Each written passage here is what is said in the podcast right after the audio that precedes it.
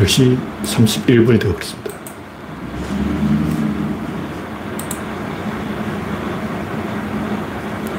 천 개.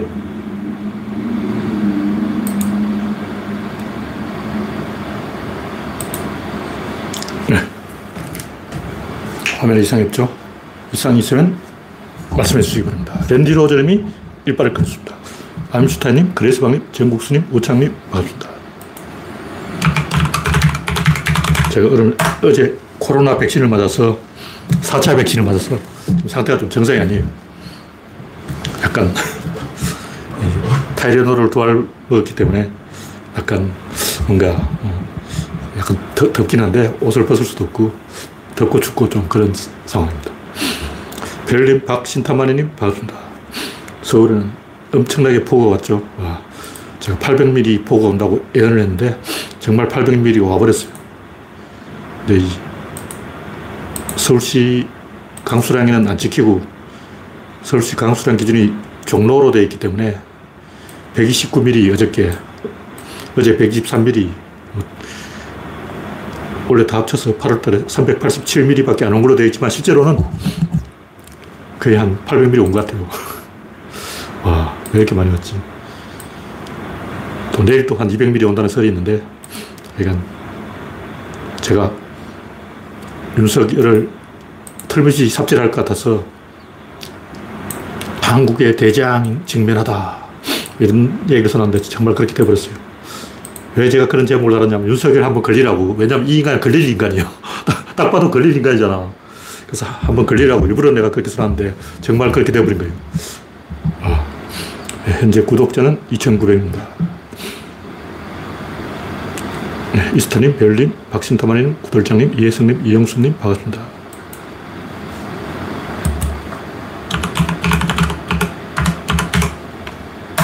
현재 30명이 시청 중입니다. 여러분의 구독과 알림, 좋아요는 큰 힘이 됩니다.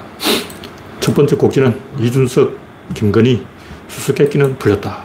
무슨 얘기냐면 제가 화류계에 대해서 잘 모르지만 주름살롱 같은 데 안 가봤어요. 어떻게 돌아가는지 모르는데 검색해보니까 또 다 나오더라고. 옛날 스포츠 서울에 그 템포로에 대한 만화가 있었어요. 그 연재를 조금 하다 중단됐는데 무슨 내용이냐면 남자가 여자로 분장하고 템포로 업소에 다닌다는 거예요. 그 무슨 얘기냐면 남자는 2차를 못 가잖아. 여자로 분장하고 여자처럼 화장하고 코털은 다 수염을 뽑고 왁싱을 해서 콧수염을 없애는지 어쨌든 남자가 여장을 하고 템플에 출입한다 뭐 그런 내용이었는데 연재하다가 중단되더라고. 끝까지 못 봤어요. 근데 제가 하는 템플에 대한 지식은 그 만화를 본 게 전부야. 템플가 뭐냐? 테이블 세팅비 10%를 업소 측이 먹고 무슨 말이냐면 테이블 세팅비가 한 7, 80만 원 되는 모양인데 그중 10%한 7, 8만 원 업소 가져가지고 나머지 돈은 전부 그 여성이 가져간다는 거예요. 그러면 여성이 절대 갑이라는 거지. 그러니까 테이블 세팅비에 나오는 이익을 거의 대부분 90% 여성이 가져가고 뭐 10%는 비용이겠죠. 정확히는 도 모르겠는데 하여튼 이 줄리는 자 기는 그 술집 여자가 아니다. 근데 제가 하는 얘기는 술집 여자가 아니라는데 그 맞다 아니다. 그 기준 자체가 없어요. 성매매가 어디까지가 성매매인지 확실한 기준이 없어. 조영남이 표절이 표절인지 아닌지, 표절이 아니죠. 조영남은 사기지, 사기지 아닌지 이런 건 정확한 법적 기준이 없습니다. 판사 마음인 거예요. 변호사 능력이고, 검사 역량이죠. 검사가 기소를 잘 하고, 변호사가 변호를 잘 하고, 판사가 기분이 좋고, 그게 달린 거지. 근데 특히 정치적인 사건은 정치적인 고려를 합니다. 무슨 얘기냐면, 조영남 같은 경우, 그 재판 과정에서 충분히 타격을 받았어요. 그래서 이 정도면 처벌을 받을 만큼 받았으니까 굳이 팔대를 만들고 싶지는 않다. 이게 판사 마음이죠. 다시 말해서 조영남이가 범죄를 저지른 사기꾼은 맞지만 그렇다 이거 사기 범죄를 하기에는 조금 애매하다. 뭐 그런 거죠. 근데 항상 이 재판하는 걸 보면 그 판사의 재량권이 있어요.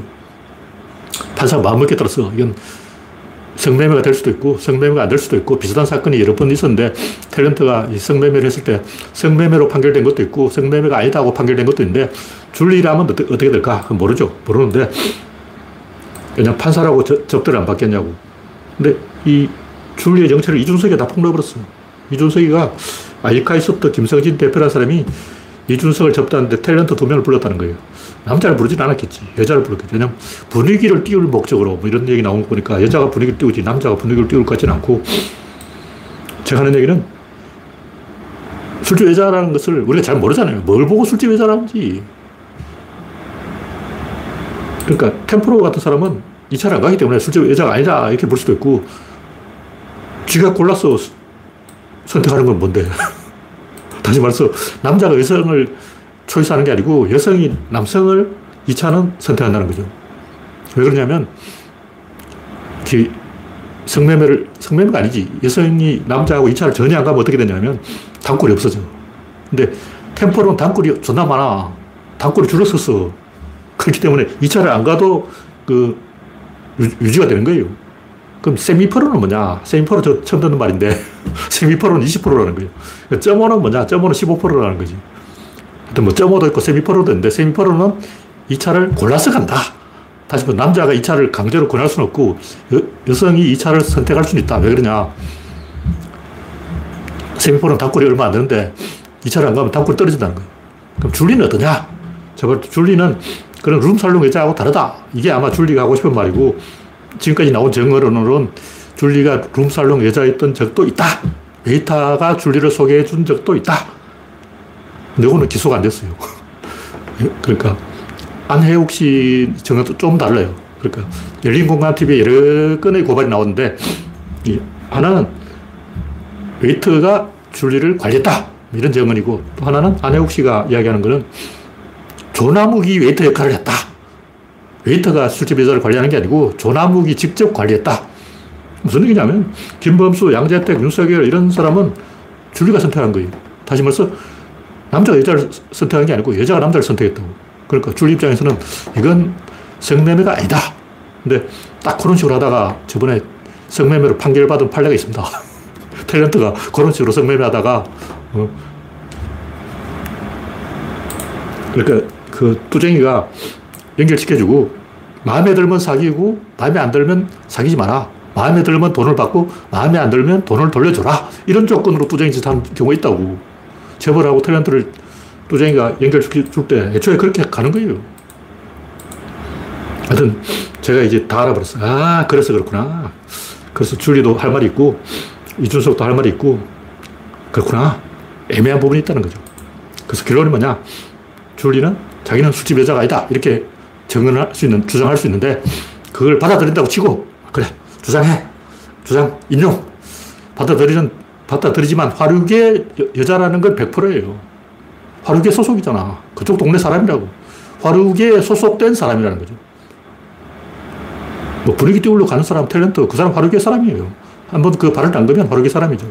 물론 탤런트한테 마이크를 딱 대고 이준석하고 왜 만나냐, 그럼, 아, 그냥, 그 뭐, 어, 인맥 관리 차원에서 소개시켜 준다니까 어, 여당 대표 그 당시 대표 아니죠. 이준석 정도 되면 만나줘야지. 나도 인맥 관리 해야지. 인맥 차원에서 만나줬지. 이렇게 말하지. 뭐, 성매매 할 요람으로 만난 건 알겠죠. 알 수 없는 거라고. 애매한 부분이 있는 거예요. 그 애매한 부분을 이용해서 빠져나갈 구멍을 만들려는 거죠. 근데 제가 볼때 화루계라는 이 구조론으로 말하면 다친 개. 이 다친 개를 딱 정해버리면 화루계 사람이야. 주민은 화류계 사람이라고. 술집 여자는 아니었다고 말할 수가 있어. 그건 지 맘이지. 근데 그걸 국민이 보기에는 화류계 사람이다. 그런 얘기죠. 네. 홍 레이몬드님, 릴랑가님, 박명희님, 당근님, 반갑습니다. 현재 60명이 시청, 시청 중입니다.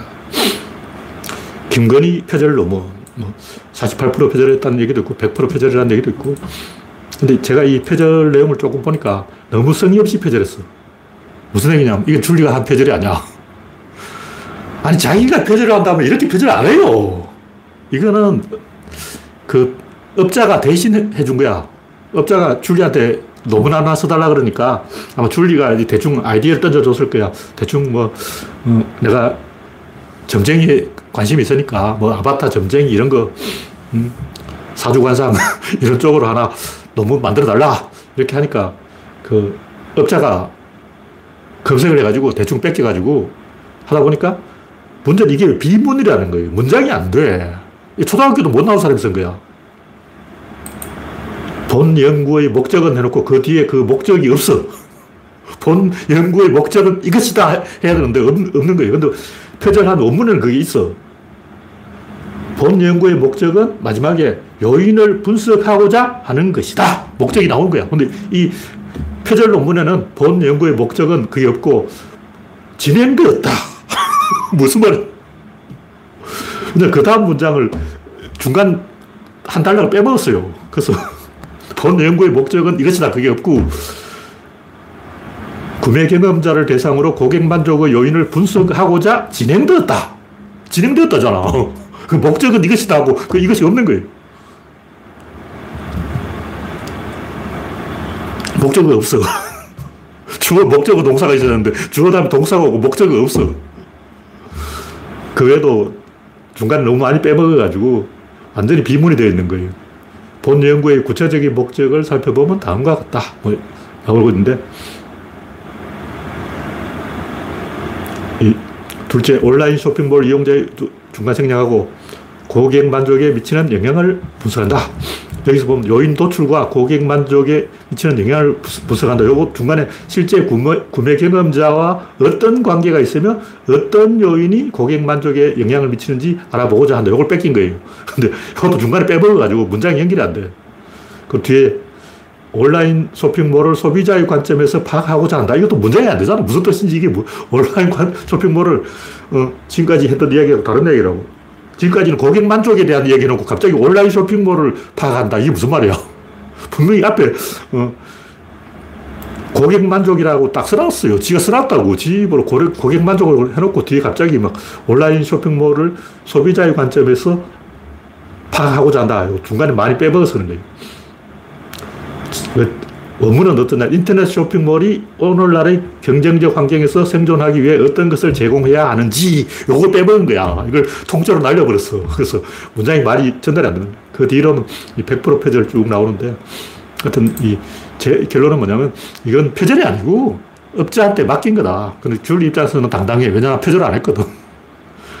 그 업자가 한두 명 그 논문을 대필하는 것도 아니고 대필업자한테 넘긴 거죠. 그러다 보니까 유지 같은 개소리가 나오는 거죠. 김건희가 직접 했다면 유지 같은 그런 개소리가 안 나올 거예요. 네. 다음 곡지는 윤석열 실종 사태. 왜 대피 안 했는지 모르겠네. 역대급 망언인데.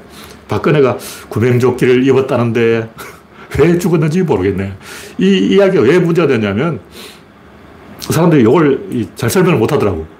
이걸 가지고 막 화를 내는 사람은 굉장히 많은데 여기 왜 잘못되었는지 딱 찍어서 설명해 주는 사람이 없는 거예요. 이게 박근혜 말하고 똑같은 말이다. 여, 여기까지 다 나와. 요 분석은 많이 나오는데 왜 이게 잘못됐냐면 이게 선거 운동할 때 쓰는 레토릭이라는 거예요.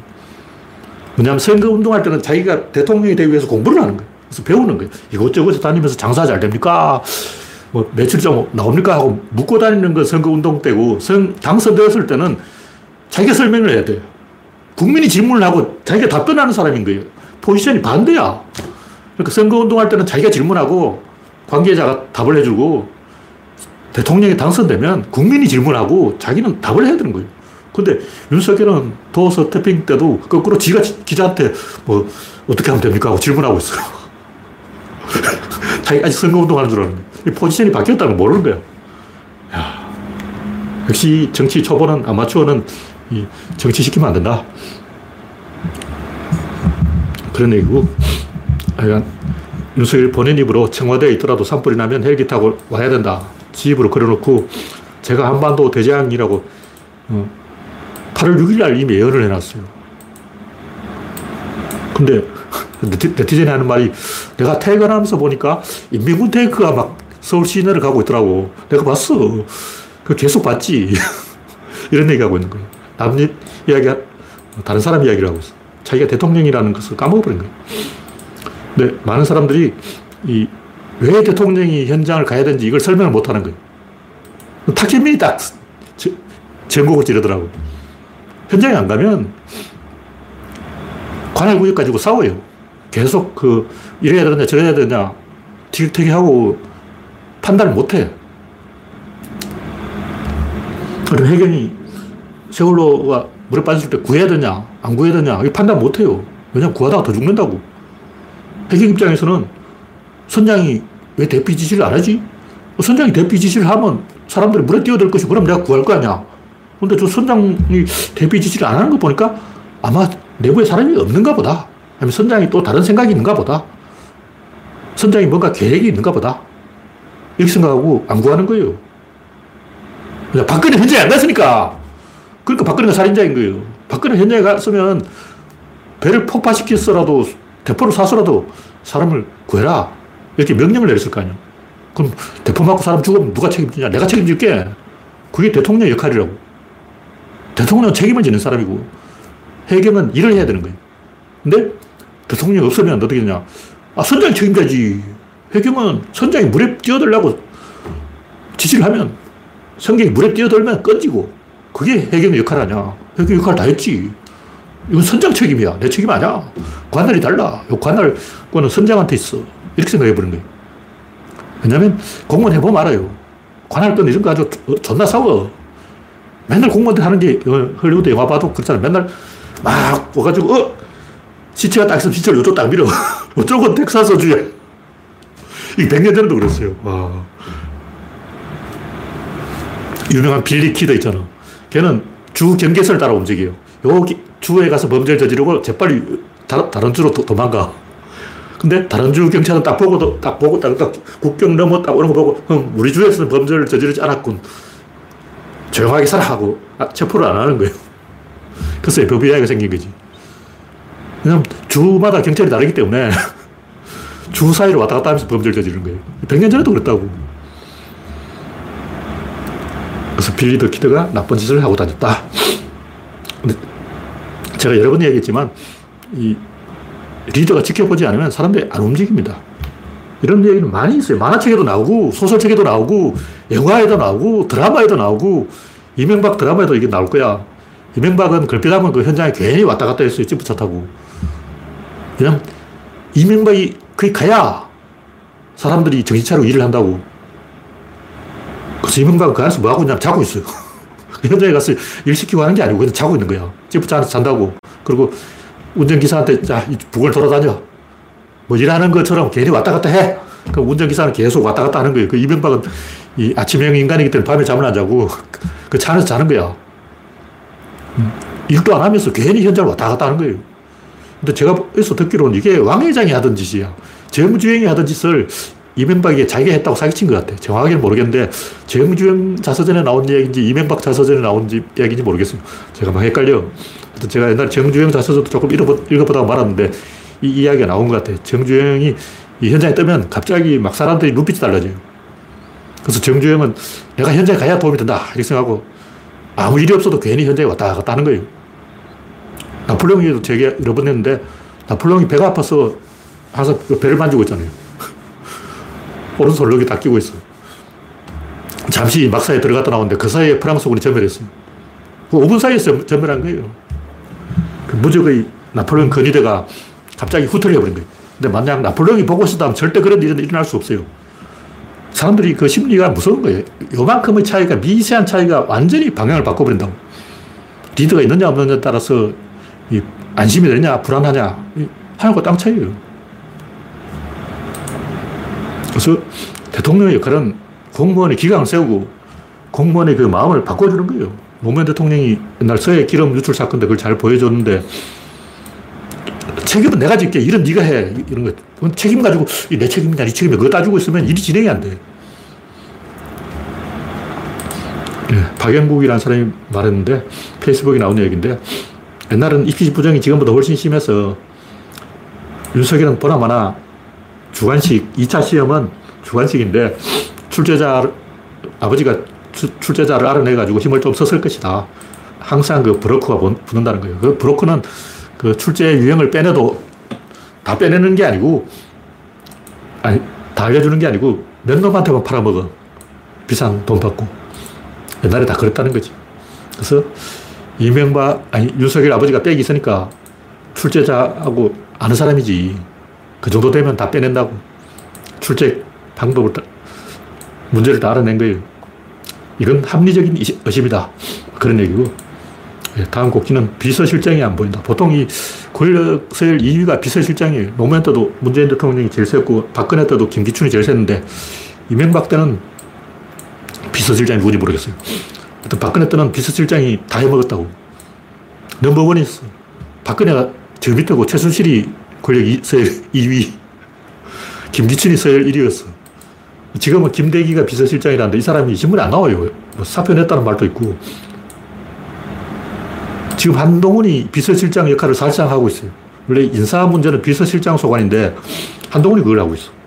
와, 이건 완전히 편법이죠. 탈법이고. 이런 식으로 하니까 일이 안 된다. 다음 곡지는 전역의 기다림. 전역이 막 한동안 그 김건희를 두둔하는데 그런다고 김건희가 전역을 이뻐하는 건 아니죠. 절대 그렇지 않다. 여성목 장관절에 하나 나서니까 전역이 갑자기 흥분해가지고 막 생쇼를 하고 있는데 제가 볼 때 김건희는 전역을 싫어합니다. 나경원도 싫어해요. 정치하는 사람 다 싫어할 거야. 아마 국회 금배지 다는 사람은 김건희가 전부 싫어할 거예요. 네, 이 정도로 이야기하고 다음 곡지는 홍수환이 좀 안 해. 홍수환이 고수이긴 한데 뭐 홍수환 아니라도 권투 좀 해본 사람 다 알겠지만 권투를 할 때 항상 이렇게 움직이는 그걸 보고 이렇게 움직이라는 거예요. 박종팔도 그런 얘기했고 계속 움직이는 상태이지 않는 왜 이게 중요하냐면 택견에도 그런 게 있어요. 품밟기. 지금 택견은 놀이다, 뭐 스포츠다 이래가지고 망해버렸는데 예법 택견이라고 있어요. 옛날 하던 식으로 해야 돼요. 왜냐면 택견이 발전한 것은 이 스포츠로 놀이로 했기 때문에 발전했지. 왜냐면 일본 가라데처럼 하면 대련을 안 해요. 원래 가라데는 대련을 안 해요. 그럼 가짜가 되는 거예요. 제자리에 서가지고 뭐 주춤석이 이거, 이거는 가짜야. 제자리에 딱 서는 순간 구조론으로 말하면 질, 입자, 힘, 운동량인데 질이 안 되는 거예요. 질은 결합한다. 결합하려면 연결이 돼야 돼. 연결하려면 움직여야 돼. 제자리에 있으면 대칭 원리에서 일단 50이 빠져나갑니다. 두 다리로 서 있으면 일단 50%는 저쪽으로 가버린 거예요. 그러니까 자원이 총 100이라고 할 때 어떤 다른 것에 의존하는 순간 50은 이쪽으로 가버려요. 자기는 50이라는 에너지밖에 설 수가 없는 거예요. 움직이는 상태에 있으면 100%설 수 있지. 그래서 계속 움직여야 되는데, 탁견이 좀 위력이 있는 게 뭐냐면, 체중을 실어서 발차기를 하기 때문에. 그냥 발차기 하는 건, 이 다리를 움직이는 속도만 가지고 치는데, 권투 잽을 치려면 체중을 실어서 쳐야지. 그냥 이렇게 치면, 홍수 안에 여기, 여기 나간다고. 이렇게 치면 위력이 없어요. 그 잽이지. 제대로 원투를 치려면 이렇게 굽힌 상태에서 쳐야 된다. 하여튼 홍수환이 했는 말이 이 구조론은 질, 입자, 힘 하고 다 맞아 떨어지는 내용이다. 뭐 그런 얘기예요. 근데 이런 꼭 그 권투 안, 안 배워도 구조론을 배우면 알 수가 있어요. 구조론에서 이런 원리를 다 알려주는 거예요. 뭐, 이 정도 이야기하고. 다음은 어른 발명왕. 어린이 발명왕이 뭐 있던가 본데 청소년 발명축제, 자동차 2차 사고 방지 바리케이트. 근데 어린이가 어떻게 자동차에 대해서 관심을 가지고 자동차 사고를 막는 바리케이트를 생각하기는 개뿔뻔하거나 선생님이나 아빠가 해준 거지. 제가 어렸을 때 들은 건데, 우리 제가 초등학교 때 선생님이, 아, 원래 이런 거는 선생님이 해주는 거야. 애들이 무슨 발명하냐 그러더라고. 제가 우리 담임 선생님한테 들은 얘기예요. 담임 선생님 하는 얘기. 발명대회. 그건 선생님이 하, 는 거지. 스펙. 학부모가 해주는 거지. 무슨 떨어 죽을 애들이 스펙 만들고 애들이 발명대회 출전하고 개소리 하고 있네. 새빨간 거짓말이지. 이건 선생님이 해주는 일이야. 원래 선생님이 이거 다 해. 이러더라고. 물론 이 청소년이 과연 진짜로 이 자동차 2차 사고 막는 바리케이트를 발명했는지 아니면 아빠가 해줬는지 선생님이 해줬는지 알 수 없죠. 알 수가 없지만 저는 선생님한테 그렇게 배웠습니다. 이건 선생님이 해주는 거다. 제가 옛날부터 발명에 대해서 많이 비판을 했어요. 발명 좋아하네. 발견이 문제예요. 진정의 이 과학에 관심을 가지려면 발견을 이야기해야지 발명은 사쿠라야. 조잡한 거예요. 그리고 어린이가 발명하면 어린이다운 걸 발명해야지. 어린이하고 아무 관련 없는 어른하고 관련 있는 뭐 자동차, 바리케이트 이걸 왜 어린이가 발명해? 딱 봐도 거짓말이잖아. 새빨간 거짓말이지. 애들한테 거짓말을 가르치고 말이야. 이런 짓을 하면 안 되죠. 제가 옛날에 발명에 대해서 많이 이야기했기 때문에 모든 발명은 사기다. 이런 얘기를 좀 했기 때문에 발견보다, 발명보다 발견이 중요하다. 이런 관점에서 하는 얘기예요. 어떤 방정식을 발견하는 게 중요한 거예요. 그걸 사물에 대입해서 발명을 하는 건데 발견이 먼저고 발명은 2차적인 거고 보통 우리가 뭐 짠대가리 굴려서 막 이 창의력을 얻어서 발명한다는 전부 거짓말이에요. 발견이 있으면 발명은 대량 생산되는 거예요. 포도 시스템으로 막 나오는 거예요. 진짜 위대한 발명가는 포도 아저씨예요. 근데 보통 포도 아저씨를 발명가라고 안 하잖아. 근데 그 아저씨가 진짜 발명가라고. 에디슨도 마찬가지예요. 에디슨은 뭐 3천 가지 발명했다면 다 거짓말이고 자기 직원들이 발명한 걸 자기 이름으로 등록한 거죠. 발명 공장을 발명한 거야. 발명 시스템을 발명했다고 에디슨은. 어떤 것을 발명한 게 아니고 발명을 남의 발명을 빼먹는 발명 기계를 발명한 거예요. 에디슨 발명 기계를 딱 갖다 놓고 거기 남의 발명을 집어넣기만 하면 자기 발명이 나와. 자기 특허가 나오는 거예요. 다른 사람의 아이디어를 에디슨 발명 기계에 집어넣기만 하면 자기 이름으로 에디슨 이름으로 특허가 나오는 그런 장치를 발명한 거예요. 그게 진짜 발명이에요. 그 사기라 하면 안 되고, 그거 좋은 거예요. 네, 다음 곡지는 모든 셈은 나눗셈이다. 나눗셈이라는 게 뭐냐면 구조론의 연력, 이걸 이야기하는 건데, 제가 항상 하는 얘기로, 셈은 3이다. 3은 나눗셈을 말하는 거예요.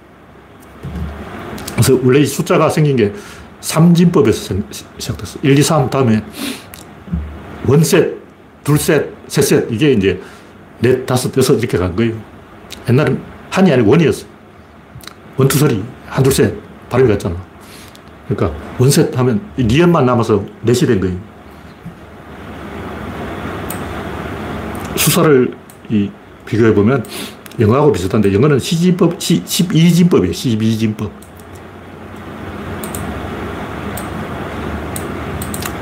하여튼 제가 하고 싶은 얘기 뭐냐면 이 곱하기, 더하기 이런 것은 받는 사람의 입장이고 나누기 빼기 이거는 주는 사람 입장이에요. 왜냐면 사장이 직원들에게 몫을 나눠주는 것은 나눗셈이고 받는 사람한테 네가 얼마 받을까 계산해라. 이거는 곱셈이죠. 그러니까 원래 사장이 계산해야 되는데 사장이 계산을 못하니까 니들이 계산해 하고 떠넘기는 거예요. 왜 사장은 계산을 못할까? 원래 이거 계산을 못해요. 일단 10을 3으로 나눠봐라 못 나눕니다. 뭐 3.3334 이건 수학자가 만들어낸 거고 원신이 그걸 어떻게 하노? 원신이 뭐 유리수, 무리수, 정수 이걸 어떻게 하노? 원신은 자연, 자연수밖에 모르는 거예요. 10을 3으로 어떻게 나누냐? 못 나눕니다. 이걸 못 나눈다는 게 정답인 거예요. 나눌 수 있다고 생각하는 그 자체가 이상한 거지. 그걸 왜 나눠? 원래 나눌 수가 없습니다. 근데 곱셈은 어떤 수를 곱하든 그 답이 있어요.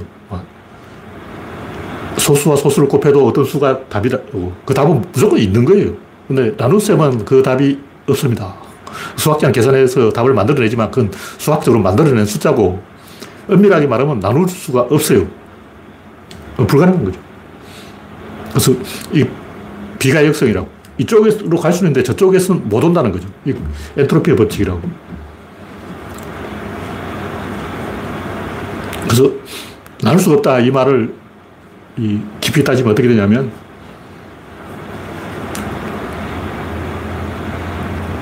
정수 이런 게 있으니까 1 이하, 0.1이 뭐 있으니까 문제가 되는데 그걸 없애버리면 되는 거예요. 가장 단순하게 만들어버리면 돼요. 진입자 힘 운동량으로 갈수록 점점 복잡해져요. 그래서 이거 반대로 소급해서 여기서 나누면 아직 복잡해지기 전이니까 아주 단순하기 때문에 나눌 수가 있다는 거죠. 일단 우리 2 곱하기 3은 6이다 하면 2 곱하기 x는 6이다 하면 x가 3이란 말이에요. 근데 2라는 단서가 있는 거예요. 이 단서가 없으면 어떻게 될까? 일단 6이라는 게 있는데 6이 무엇 곱하기 뭐냐? 1 곱하기 6일 수도 있고 2 곱하기 3일 수도 있고 3 곱하기 2일 수도 있고 4 곱하기 1.5일 수도 있고 5 곱하기 1.2일 수도 있는데 모든 경우의 수를 다 대입해 봐야 되는 거죠. 그러니까 나눗셈은 연역인데 원래는 이 연역을 못하는 수가 있다. 근데 연역을 하려면 가장 단순한 지점에서 연역을 해야 된다. 그게 뭐냐? 구조론의 복제 이론이다. 그래서 진립자 힘 운동량이 뭐냐면 이 단위에서 나눗셈이 안 돼요. 그 일로 올라와야 돼. 여기서도 안 돼. 그럼 일로 올라와야 돼. 여기서도 안 돼. 그럼 일로 올라와야 돼. 여기서도 안 돼. 그럼 일로 와야 돼. 여기서는 됩니다. 그래서 최종 단계, 최종 보스에서는 이 나누기가 가능해요. 제일 간단한 숫자가 뭐냐면 2죠, 2. 3부터 벌써 헷갈리기 시작해요. 2는 1로 나눌 수가 있어요. 2 나누기 1은 1이지. 1 나누기 1은 1이고, 1 나누기 1은 의미가 없기 때문에 빼고, 2 나누기 1은 1인 거 이거는 무조건 나눌 수가 있어. 1은 못 나눈 사람이 없어. 무조건 나눌 수가 있는 거야. 3부터 이제 나누기 안 되는 거예요. 그래서 가장 다, 단순한 단계 2까지 거슬러 올라가면 나눗셈이 가능하다. 이런 얘기를 제가 하고 있는 거예요.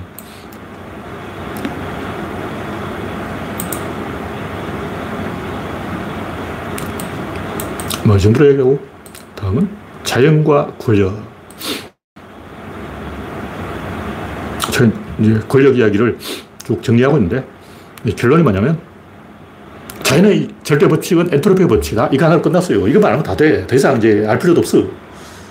엔트로피 법칙은 무슨 뜻이냐면 멸망의 법칙. 가만히 있으면 죽습니다. 뒤져요. 어, 지구도 멸망하고 태양도 멸망하고 우리 은하계도 멸망하고 다 멸망해. 이 우주 전체가 다 망한다고. Big Freeze 다 얼어붙어. 어. 가만히 있으면 의사결정 비용 때문에 결국 멸망하게 되어 있다. 그럼 이 문제를 어떻게 해결해야 되냐? 미리 담보를 잡아야 된다. 엔트로피에 대한 사전 담보가 권력이란 거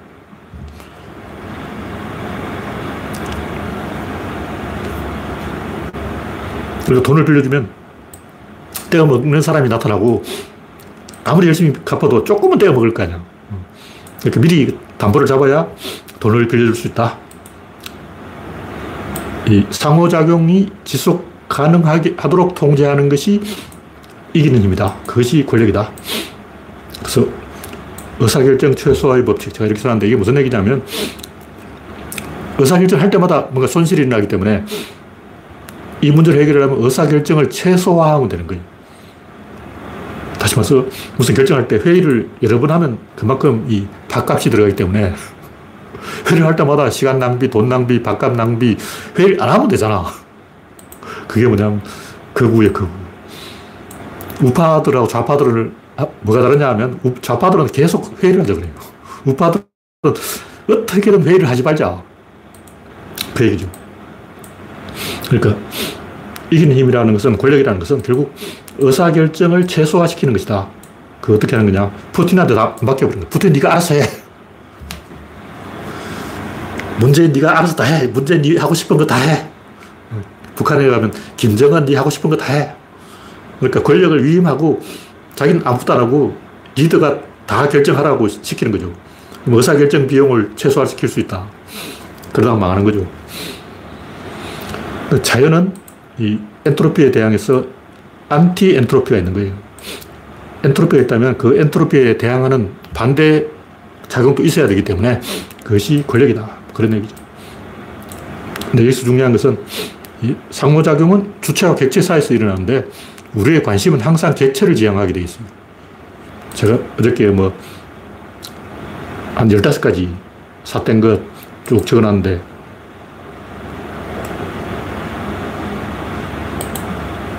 신은 누구인가?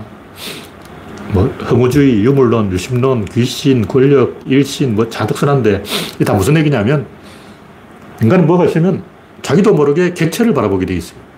내가 여기 있고 상대방이 저기 있다고 저쪽을 보는 거야. 눈이 여기 있으니까.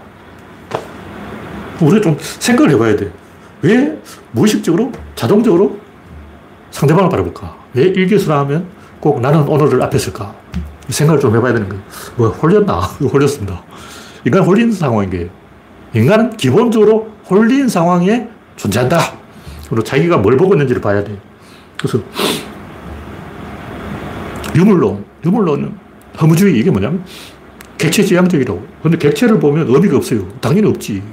왜냐면 의미는 주체와 객체의 상호작용 속에 있는데 객체를 보니까 의미가 없지. 당연히. 의미 있는 게 뭐냐. 뭐 돈, 뭐 사랑, 뭐 섹스.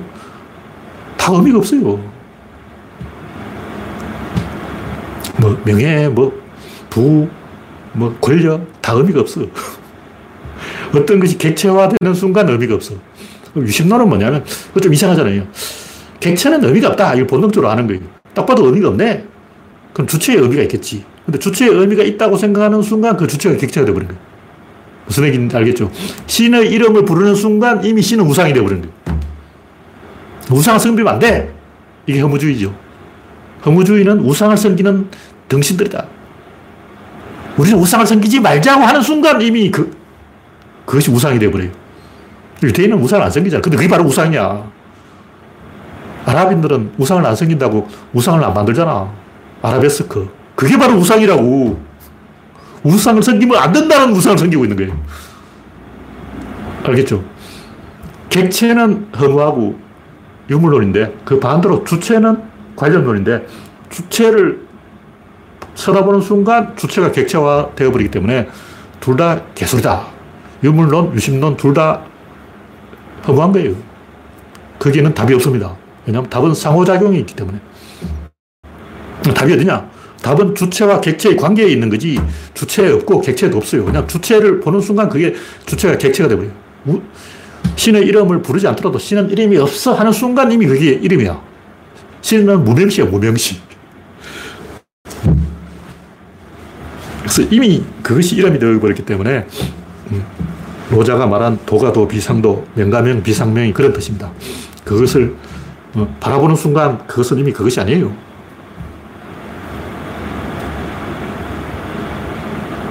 그것을 표현하는 순간 가짜가 되어버린다. 그럼 어떻게 되냐. 그것이 권력의 속성이에요. 주체와 객체의 관계. 그래서 주체가 계속 그 상대적으로 우위인 입장을 유지하고 있어야 돼요.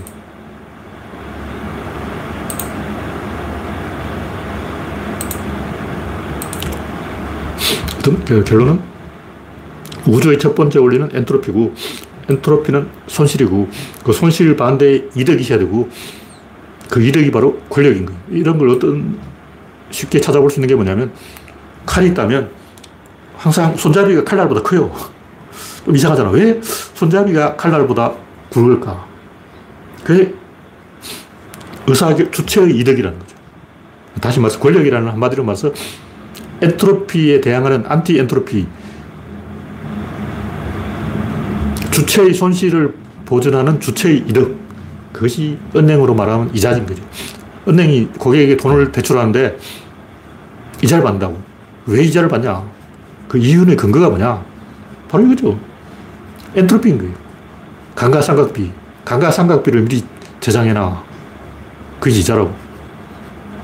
다시 말해서 떼먹는 것에 고객이 돈을 떼먹으니까 떼먹는 것에 대한 담보를 미리 잡아놓는 게 이자다. 그런 얘기죠. 그걸 어떻게 보면 여러 번 얘기했지만 손가락보다 손목이 굵고 손목보다 팔꿈치가 굵고 팔꿈치보다 어깨가 굵어요. 발도 마찬가지랑 끝으로 갈수록 가늘어진다고. 뭐냐 이게 사장이고 여기 이사고, 여기 부장, 여기 과장, 여기 말단이라면 사장이 제일 많이, 많이 먹고, 제일 커. 그 다음 이사가 먹고, 그 다음 부장님이 먹고, 손가락, 여기 말단 직원이에요. 말단 직원이 제일 적게 먹어. 왜 그렇게 됐냐? 왜 똑같이 평등하게 나눠 먹으면 좋잖아. 근데 이 평등하게 나눠 먹는 순간 어떻게 되냐? 팔 부러져. 팔 부러집니다. 홍수왕이 그랬잖아. 이거 딱 뻗는 순간 여기 나간다고. 팔 부러지기 때문에 그렇게 할 수가 없어요. 물리적으로 불가능한 거예요. 그것이 엔트로피라는 거죠. 무질서도의 증가, 구조 손실, 의사결정을 할 때마다 비용 손실이 일어나기 때문에 가만, 그냥 에너지를 사용하면 부러진다. 대표적인 게 낚싯대죠. 낚싯대를 던질 때 끝으로 갈수록 가늘어. 제일 마지막에 이제 바늘을 달린 실, 실이 제일 가늘죠. 낚싯대는 굵어. 왜? 갈수록 가늘어지냐. 반대로 갈수록 굵어지게 만들면 어떻게 되냐. 부러져요. 낚시터 부러진다고. 그래서 부러지지 않게 하기 위해서는 그 구조 손실에 대한 안티, 구조 이득이 있어야 되는 거예요. 구조 이득. 그것이 권력이다. 자연은 주체가 객체보다 우위인 상태를 계속 유지하고 그 방향으로만 움직이도록 되어 있고 그것이 구조론에서 말한 결 따라가는 것이다. 그래서 우리가 자연을 잘 관찰해 보면 모든 것이 그런 구조로 되어 있어요. 근데 왜 주체가 객체보다 더 크냐? 간단하게 말 객체가 1이라면 주체는 2라야 돼. 그, 그게 무슨 말이냐면 그게 다친 게라는 거죠. 객체는 어떻게 진보할 수 있는 인간이 저놈이다. 찍을 수가 있어요. 저기 뭐, 꽃감이 있던, 참외가 있던, 호박이 있던, 수박이 있던, 도토리가 있던, 동전이 있던, 뭐가 하나 있다고. 야구공이 있던, 축구공이 있던, 이렇게 딱 가리킬 수가 있는 거예요. 근데 주체는 가리킬 수가 없어요.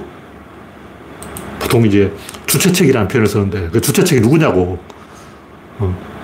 심판이 주체가 될 수도 있고, 도박장이라 하면 딜러, 선, 화투를 하면 이 화투패 돌리는 사람, 이 아저씨가 주체책이에요. 항상 주체책이 있는데, 주체책은 딱 찍어서 저놈이다 하고 찍을 수가 없어요. 엄밀하게 말하면 주체책이 따로 있는 게 아니고, 두 선수가 합의하는 그 합의 그 자체가 주체책인 거예요. 예를 두 명이, 야, 우리 주먹으로 결판되자 하면 그 두 명의 합의 그 자체가 주체책인 거예요. 그 자체가 주체라고. 객체는 누구냐? 객체는 선수 두 명이죠. 주체는 주체와 객체로 나눈다. 우리는 주체, 객체 이렇게 이제 나는 주체, 저쪽은 객체 이렇게 생각하는데 구조론으로 보면 두 사람이 시합을 할 때 두 사람 그 자체가 주체라고. 결혼식의 주체가 누구냐고. 신랑 신부잖아. 객체는 누구냐? 신랑 혹은 신부. 다시 말해서 신랑 신부가 주체고 그냥 신랑 혹은 신부는 객체다. 이걸 우리가 이해해야 돼요. 그냥 신랑은 주체고 신부는 객체다 이게 아니고 신부가 주체고 신랑이 객체다가 아니고 신랑, 신부 두 사람이 주체고 그냥 신랑, 신부는 객체다. 보통은 이제 가족. 가족은 주체고 가족, 식구, 구성원은 객체다. 이렇게 보면 됩니다. 그러니까 자동차라면 자동차와 운전자와 승객의 합친 것, 그 집합은 주체고 하나하나 승객, 자동차, 조수석에 앉은 사람, 운전사, 요 하나하나는 객체다. 집합은 주체고 원소는 객체다. 이렇게 볼 수가 있어요. 여기 좀 헷갈리잖아. 왜냐면 원소도 집합에 포함되기 때문에 막 헷갈려. 1인 2역인 거예요. 우리는 집합이면서 동시에 거예요. 다시 말해서 우리는 주체이면서 객체라고. 신에 대해서 제가 이야기는 하는데 그것도 그런 뜻으로 받아들여야 돼. 신이 저, 나밖에 있는 타자라고 생각하는 그 순간 이미 우상이에요. 나는 여기 있고 신이 저, 기 있다. 아, 정말 저 새끼, 그, 그 새끼는 이미 우상이야. 그럼 뭐가 신이냐? 나와 저 아저씨의 집합, 그 집합이 신인 거예요. 그런 관점에서 신을 이해해야지, 이, 떼놓고 나는 여기 있고 신은 저쪽에 있다. 그렇게 분리하는 순간, 주체와 객체를 분리하는 순간 이미 남남이 되고, 그냥 어떤 아저씨야. 신이 아니고, 그냥 아저씨라고 불러야 돼. 지나가는 아저씨. 왜 신이라고 부르냐고. 그래서 주체와 객체를 이야기하고 있는데, 주체는 집합이고, 객체는 원소다. 이렇게 하면 신과 인간의 관계, 이 런 얘기를 다 엔트로피 법칙이라든가 권력의 원리, 이걸 다 이해를 할 수가 있어요. 네, 오늘 얘기는 여기서 마치겠습니다. 참석해주신 97명 여러분 수고하셨습니다. 감사합니다.